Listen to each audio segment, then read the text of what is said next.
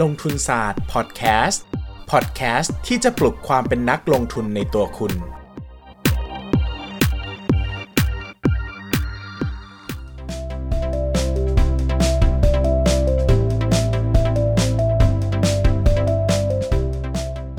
สวัสดีครับ ยินดีต้อนรับเข้าสู่รายการลงทุนศาสตร์พอดแคสต์รายการที่จะชวนทุกคนมาพัฒนาความรู้ด้านการเงินและการลงทุนไปด้วยกันนะครับ วันนี้เราจะมาพูดด้วยหัวข้อที่ใกล้เคียงกับครั้งที่แล้ว แต่จะต่างกันก็พอสมควร แต่ก็มีความใกล้เคียงอยู่พอสมควรเหมือนกันอะครึ่งๆนะครับ เราจะพูดกันในหัวข้อที่ว่า อยากเกษียณวันนี้ต้องมีเงินเท่าไหร่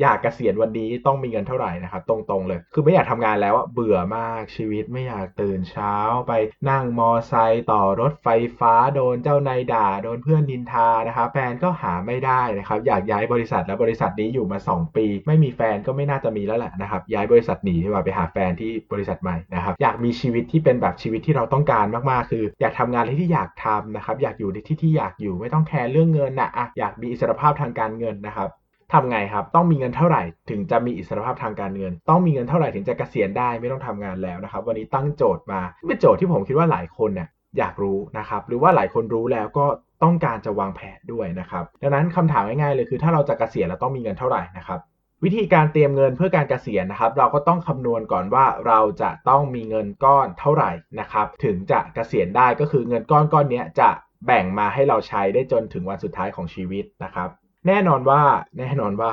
มีหลายแบบนะครับ มีหลายแบบ มีการคำนวณหลายแบบ ผมยกมาให้ 3 แบบที่สำคัญนะครับ แบบแรกนะครับ ก็คือแบบที่ผมชอบเรียกเองว่า capital consumption นะครับ หรือการใช้เงินต้นนะครับ ก็คือไม่ต้องคิดอะไรเลย ไม่ต้องลงทุนเป็น ไม่ต้องมีขิงมีขาเลยทั้งสิ้นนะครับ ก็เก็บเงินไปเรื่อยๆนะครับ จนวันหนึ่งก็หยุดทำงานนะครับ แล้วก็เริ่มถอนเงินในธนาคารที่เก็บไว้เนี่ยออกมาใช้ นะครับแค่นี้เองนะครับใช้หมดเมื่อไหร่ก็หมดกันนะครับหลักการคำนวณง่ายๆนะครับเดี๋ยวผมจะขอเรียกอย่างนี้นะครับ เงินพึงมีนะครับแปลว่าเงินที่เราควรจะมี เงินที่เราต้องมีเพื่อให้เราสามารถเกษียณได้นะครับ เงินเดือนก็คือเงินที่เราจะใช้ต่อเดือนตอนเกษียณเงินปีก็คือเงินที่เราจะใช้ต่อปียามเกษียณนะครับ แบบแรกคือใช้เงินต้น ใช้เงินต้นคำนวณยังไงครับ ใช้เงินต้นคำนวณว่าเงินพึงมีเท่ากับเงินปีคูณอายุไข นะครับยกตัวอย่างเช่น เราบอกว่าเราอยากจะใช้เงินปีละแสน ปีละแสนบาทกลมๆเลยอะง่ายๆ กลมๆนะครับเราจะกะเกษียณตอนอายุ 60นะครับแล้วเราคาดว่าปัจจุบันเนี่ยอายุไขเฉลี่ยคนไทยอยู่ที่ประมาณ75 75 ปีนะครับ แล้วก็อ้ากลมๆหน่อยแล้วกันเราคิดว่าเราน่าจะแข็งแรงนะครับ เนื่องจากเเราเป็นคนไม่กินชานมไข่มุกเลย แล้วก็ไม่กินหมูกระทะ ไม่กินบุฟเฟ่ชาบูนะครับ ไม่กินบิงชู ไม่กินชีส ไม่กินหมูกรอบนะครับ เป็นคนที่สุขภาพดีมากๆ น่าจะอายุยาวยาวนานหน่อยนะครับ ก็ตีไป 80 แล้วกันนะครับ ตีไป 80 เราบอกว่า เอ้ย เราเกษียณตอน 60 60ถึง80 ก็อีก 20 ปีใช่ไหมครับ ดังนั้นก็มีอายุจนถึงอายุขายอีก 20 ปี ก็เอา1 0 0 0 0แสนมาคูณ 20 แค่นี้เองครับ ก็ มี2ล้าน แปลว่าถ้ามี 2 ล้านก็เกษียณได้ ง่ายมากเลยแล้วก็เกษียณปุ๊บเราก็ถอนเงินมาใช้ปีละแสนไปเรื่อยๆนะครับเห็นปัญหาไหมครับ ปัญหาคือเมื่อเราถึงปีท้ายๆเราจะเริ่มสยองแล้วว่าเชี่ย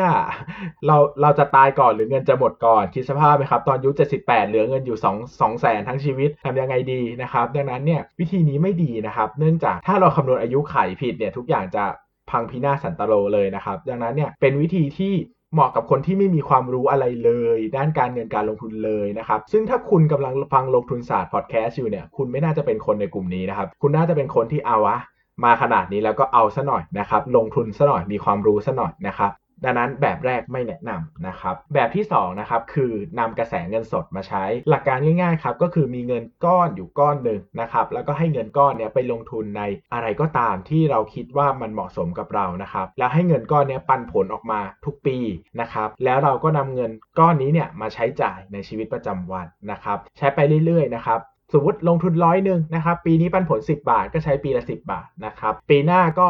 ร้อยหนึ่งเหมือนเดิมคือเงินต้นไม่ได้ลดใช่ไหมครับ แล้วเราก็ปันผลออกมา 10 บาทเหมือนกัน ก็ใช้ได้ทุกปี สังเกตไหมครับว่าถ้าเป็นถ้าเราคำนวณในวิธีการนี้หมายถึงเราไม่มีอายุขัยจำกัดเนาะเราสามารถอยู่ได้ตราบชั่วฟ้าดินสลาย อนาคตมียาที่จะเป็นอมตะนะครับ มีเอ่อศิลาอาถรรพ์ของแฮร์รี่พอตเตอร์ให้ให้กินนะครับ หรือว่าเราจะแบบเป็นโวลเดอมอร์นะครับ ก็ไปเสกคาถาอะไรอย่างเงี้ยนะครับ ให้มีชีวิตอมตะก็อยู่ได้ครับ เพราะเรามีกันใช้ตลอดไปนะครับ แน่นอนว่า แบบนี้นะครับต้องใช้เงินปันผลเป็นหลักเลยนะครับ และอีกข้อหนึ่งที่สำคัญก็คือ นั่นแปลว่าเราจะเกษียณเมื่อไหร่ก็ได้นะ เออ ปกติเราต้องเกษียณรอแก่ๆใช่ไหมเพราะว่าเราจะได้เหลือเวลาในการใช้เงินน้อยๆเดี๋ยวเงินไม่พอ แต่ถ้าเรามีเงินด้วยวิธีแบบนี้นะครับอยากจะเกษียณเมื่อไหร่ก็เกษียณเลยเกษียณตั้งแต่20 25 30 35บางคนผมที่ผมรู้จัก35ก็เกษียณแล้วครับก็มีอิสรภาพทางการเงินแล้วนะครับดังนั้นขึ้นอยู่กับเราเลยนะครับ วิธีการคำนวณนะครับจะเหมือน episode ที่แล้วคือเงินก้อนเท่ากับเงินปีหารด้วยเปอร์เซ็นต์ผลตอบแทนที่คาดว่าจะได้รับนะครับ โอเค ดังนั้นแปลว่าเราก็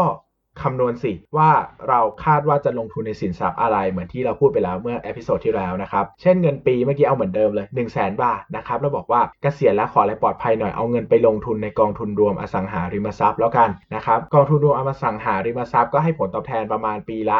5%นะครับก็เอา 1 0 0 0 0แสนไปหาร 0.05คำตอบก็คือ 2 ล้านเอ้ยเลขคุณคุณเปล่า เลขคุณคุณไหมครับ เราจะพบว่า ถ้าเรามีความรู้ด้านการเงินและการลงทุนนะครับสามารถลงทุนในสินทรัพย์ที่ผลตอบแทน 5%น่ะนั่นนั่นเหมือนกับวิธีแรกเลยนะครับ วิธีแรกที่เราอยู่ได้ 20 ปี โดยใช้เงินต้น แต่อย่าลืมว่าวิธีแรกเนี่ยคือเรามีอายุไขจำกัด แต่วิธีที่ 2 คือไม่จำกัดนะครับทั้งทั้งที่เงินก้อนเท่ากันเป๊ะเลยนะ เงินก้อนไม่ได้เปลี่ยนเลยนะครับ ดังนั้นเนี่ยสิ่งที่สำคัญที่เราต้องมีมากๆ ก็คือความรู้ด้านการเงินและการลงทุนนั่นเองนะครับที่จะทำให้เราไปถึงจุดหมายที่ต้องการได้ นะครับหลักการมีแค่นี้เองนะครับก็คำนวณโดยใช้สูตรเงินเงินพึงมี เท่ากับเงินปีหารเปอร์เซ็นต์ผลตอบแทนที่คาดว่าจะได้รับนะครับใครบอกว่าเฮ้ยกองทุนรวมอสังหาริมทรัพย์ มันน่าจะเสี่ยงไปสำหรับพี่นะ เพราะว่ามันมันยังราคามันจะไม่ขึ้นขึ้นลงลงพี่ขอปกมั่นใจมากๆได้ไหมเอาเป็นตราสารหนี้แล้วกันที่บอกอ่างั้นพี่ก็ปรับลดเหลือสักสามเปอร์เซ็นต์ก็ได้ครับอะไรอย่างเงี้ยนะหรือว่าบอกโอ้โหพี่น้อง ไอ้นี่มันไม่ไหวอะไอ้กองทุนสังหาริมทรัพย์พี่ว่ามันแย่ไปพี่แบบชอบหุ้นอะ พี่มีความรู้แข็งแรงมากนะครับ ลงทุนในหุ้นปันผลดีๆ จัดๆ ได้ไหมได้พี่ก็ปรับขึ้นสักแปดเปอร์เซ็นต์ก็ได้แล้วแต่พี่เลยนะครับ อันนี้ก็ขึ้นอยู่กับแต่ละคนไปทำแผนนะครับ ซึ่งแน่นอนว่าตัวเลขเนี้สำคัญจะทำให้เรากเกษียณได้หรือเกษียณไม่ได้ก็ขึ้นอยู่กับเปอร์เซ็นต์ผลตอบแทนที่คาดว่าจะได้รับนี่แหละนะครับ ก็ผมเชื่อว่า EP นี้น่าจะเป็นประโยชน์กับหลาย ๆ คนนะครับ โดยเฉพาะคนที่มีความฝันอยากจะเกษียณเร็ว ๆ นะครับ แบบ 35 ไม่อยากทำงานแล้วนะครับ อยากจะทำยังไงดีต้องเตรียมเงินเท่าไหร่นะครับ ผมจะพูดอย่างนี้นะครับ การเกษียณเร็วไม่ได้หมายความว่าให้ลาออกตั้งแต่ 30 แล้วมานอนอยู่บ้านเฉย ๆ นะครับ มันก็บางทีมันก็เป็นผักมากเกินไปนะครับ ก็ผมจะบอกว่า เฮ้ย หมายถึงว่าเราสามารถทำงานอะไรก็ได้ที่เราอยากจะทำโดยไม่ต้องสนใจเรื่องเงินอีกต่อไปแล้วนะครับ ยกตัวอย่างทุกวันนี้นะครับ ผมก็มาเป็นนักเขียนนะครับ เขียนนวนิยายนะครับ เขียนเรื่องสั้นนะครับ ถามว่าสร้างรายได้ไหมก็สร้างน้อยนะครับ ก็คือสร้างบ้างแต่ก็ ถือว่าน้อยมากถ้าเทียบกับงานเดิมที่ทำอยู่นะครับหรืองานลงทุนเนี่ยคือคนละเรื่องเลยนะครับแต่ถามว่าทำได้ไหมก็คือทำได้นะครับ เพราะว่าเมื่อเรามีฐานด้านการเงินที่แข็งแรงเพียงพอแล้วเนี่ยมันก็เปิดโอกาสให้ชีวิตเรามีทางเลือกมากขึ้น ที่เราจะสามารถไปทำงานที่เราอยากทำไปทำงานที่เรารัก หรือว่าเอาเงินไปใช้กับอะไรบางอย่างที่เราคิดว่า ถ้าเราไม่มีเงินอะมันจะทำไม่ได้ยกตัวอย่างเช่นหลายคนบอกว่าเอออยากลองไปเป็นครูอาสาบนดอยสัก 3 เดือนเงี้ยแต่ถ้าเราทำงานแบบอยู่ทุกวันอะมันก็ไม่ได้ใช่ไหมลาออกไม่ได้ เราก็ต้องกินต้องใช้ใช่ไหมครับ แต่ถ้าวันหนึ่งเรามีอิสรภาพทางการเงินแล้วนะครับ เราก็ไปได้นี่ใช่ไหมเพราะว่าเราอยู่ที่ไหนเราก็ได้เงินปันผลเหมือนเดิมนะครับ ซึ่งการมีอิสรภาพทางการเงินนะครับ ก็จะทำให้เรามีชีวิตที่เราอยากใช้นะครับ ได้ไปลองทำตามความฝันนะครับ ผมก็เพิ่งกลับมาเขียนหนังสือเมื่อประมาณปี 2 ปีที่แล้วนี่เองนะครับ เป็นความฝันตั้งแต่เด็ก ๆ เลย แต่ก็ไม่เคยได้ทำนะครับ เพราะว่าเราไปมัววิ่งหาเงินอยู่เนอะจนถึงวันหนึ่งที่เราพร้อมแล้ว เราก็อยากจะกลับมาทำอะไรที่เรารักมันจริง ๆ นะครับอะ สุดท้ายนะครับก่อนที่จะไปเรื่องของจิตวิญญาณ แล้วก็ไลฟ์โค้ชมากกว่านี้นะครับ ขอกลับมาพูดเรื่องสิ่งที่เราจะต้องกังวลในการใช้สูตรนี้ก่อนนะครับ ข้อแรกก็คือเรื่องของเงินเฟ้อนะครับ เพราะว่าสูตรนี้เนี่ยไม่รวมเงินเฟ้อนะครับ เราบอกว่าเฮ้ยวันนี้หมื่นหนึ่งเราใช้พอ แต่อีก 30 ปีข้างหน้าหมื่นหนึ่งต่อเดือนอาจจะไม่พอแล้วนะครับ ดังนั้นอย่าลืมคำนวณเงินเฟ้อด้วยนะครับ ข้อที่ 2 คือความเสี่ยงนะครับ ก็อย่าลืมความเสี่ยงว่า สินทรัพย์ทุกอย่างมีความเสี่ยงนะครับ บางทีเราหุ้นปีนี้มันปันผลปีละสิก็จริงแต่มันปันปีเดียวอะ่ะปีหน้ามาเหลือ 1%อย่างเงี้ยแล้วก็ไม่มีเงินกินนะครับ ดังนั้นก็ดูความเสี่ยงดีๆนะครับ แล้วก็สุดท้ายก็ลงทุนในอะไรก็ระวังให้ดีนะครับ สมมุติว่าถ้าเรายังเป็นเรากเกษียณเร็วอะ่ะเกษียณตั้งแต่อายุ30อะ่ะเราจะลงทุนในหุ้นหมดเลยก็ได้ใช่ไหมเพราะว่า เออมัน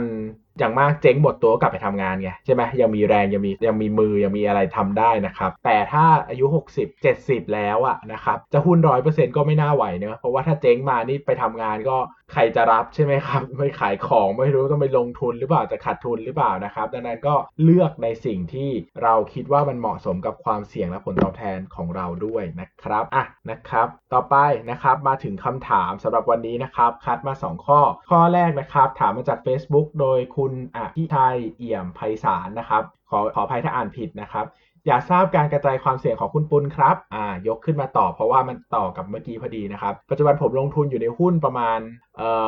อ สักยากเหมือนกันนะ อย่างนี้คือถ้าเอาเป็นจำนวนเงินก้อนอะ มันก็สัก 90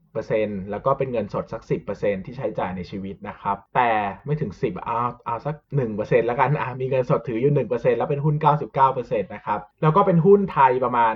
50%หุ้นนอกต่างประเทศประมาณ 50%นะครับ ก็สรุปเหมือนว่าถือ 100%นั่นแหละนะครับ 1%มันก็อาจจะดูน้อยไปหน่อยที่จะมาวัดนะครับ ก็ตีว่าถือหุ้นไป 100%เป็นหุ้นไทยครึ่งหุ้นต่างประเทศครึ่งนะครับ แต่ถ้า ตีมูลค่าธุรกิจที่ผมถือด้วยนะครับ ปัจจุบันผมทำธุรกิจมีธุรกิจครอบครัวนะครับ มีธุรกิจเอ่อของธุรกิจหนังสือนะครับ แล้วก็ธุรกิจมีเดียนะครับสามชิ้นนี้นะครับ ก็จริง ๆ แล้วมันก็จะถั่วไปเยอะเลยนะครับ เพราะว่าจริง ๆ ธุรกิจพวกนี้ก็มีมูลค่าสูงเหมือนกันนะครับหุ้นอาจจะลงมันเหลือแค่ครึ่งเดียวก็ได้นะครับ เพราะว่าตีมูลค่าสินทรัพย์พวกนี้ก็ถือว่าแพงมากๆเหมือนกันนะครับอย่างธุรกิจครอบครัวเนี่ยก็ค่อนข้างใหญ่นะครับ ก็ถือว่าอาจจะ เรียกได้ว่าผมตีกลมๆว่าเป็นธุรกิจครึ่งหนึ่งเป็นหุ้นครึ่งหนึ่งละกันครับ แล้วก็หุ้นครึ่งหนึ่งนั้นอะก็แบ่งเป็นหุ้นไทยครึ่งหนึ่งแล้วก็หุ้นนอกครึ่งหนึ่งนะครับนะใช่ไหมคุณอภิชัยถามประเด็นนี้หรือเปล่า หรือว่าถามประเด็นอื่น ถ้าถามประเด็นอื่นก็ลองถามเข้ามาก่อนได้นะ เพราะว่าการกระจายความเสี่ยงมันดูจะเป็นคำถามที่กว้างๆนะครับ ไม่รู้จะตอบตรงกับสิ่งที่ต้องการหรือเปล่านะครับคำถามข้อต่อไปมาจาก YouTube ครับ ถามว่า โกรธที่คิดว่าเป็นหุ้นเติบโตที่ดีควรอยู่ที่ประมาณกี่เปอร์เซ็นต์คะ ถามมาโดยคุณ วานัชชพร โพคารัตสิริ ขออภัยด้วยนะครับ ถ้าอ่านโพคาราสิรินะครับ ขออภัยด้วยถ้าสะกดอ่านผิดนะครับ ก็เอ่อกรธสำหรับหุ้นเติบโตที่ดีนะครับสำหรับผม ถ้า 10%ต่อปีนะครับ10%บวกลบนะครับผมรู้สึกว่าเป็นหุ้นหุ้นปกตินะครับก็คือหุ้นโตช้านะครับถ้าเป็นหุ้นโตเร็วเนี่ยนะครับผมจะมองไว้สัก 15%บวกบวกนะครับ15%บวกถ้าเกิด 20%บวกเนี่ย ก็ซุปเปอร์โตเร็วนะครับซุปเปอร์ดีนะครับควรซื้อนะครับ แต่ประเด็นก็คือดูหุ้น growth นะครับอย่าดูปีเดียวนะครับให้ดูอย่างต่ำสัก 3-5 ปีนะครับหุ้นบางตัว growth 300%นะครับเพราะปีที่แล้วขาดทุนเละเทะเลยนะครับได้กำไรมาล้านเดียว ปีนี้กำไรขึ้นมา 4 ล้านโอ้โหโต 300%แต่ห่วยมากนะครับจากฐานเดิมมันเป็น 10 ล้านเนี่ยนะครับให้ดูภาพยาวๆนะครับถ้า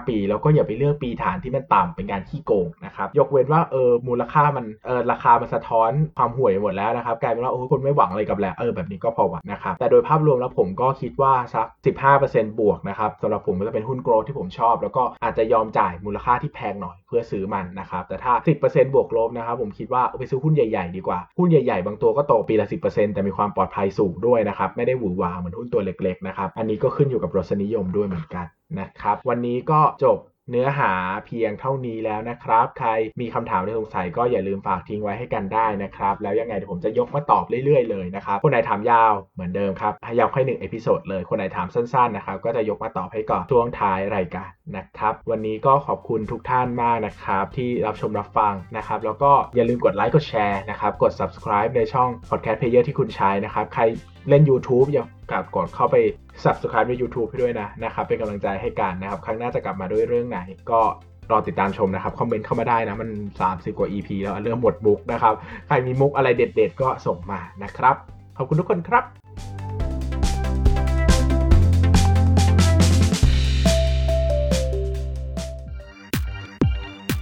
อย่าลืมกดติดตามลงทุนศาสตร์ในช่องทาง podcast player ที่คุณใช้ แล้วกลับมาปลุกความเป็นนักลงทุนกันใหม่ในลงทุนศาสตร์พอดแคสต์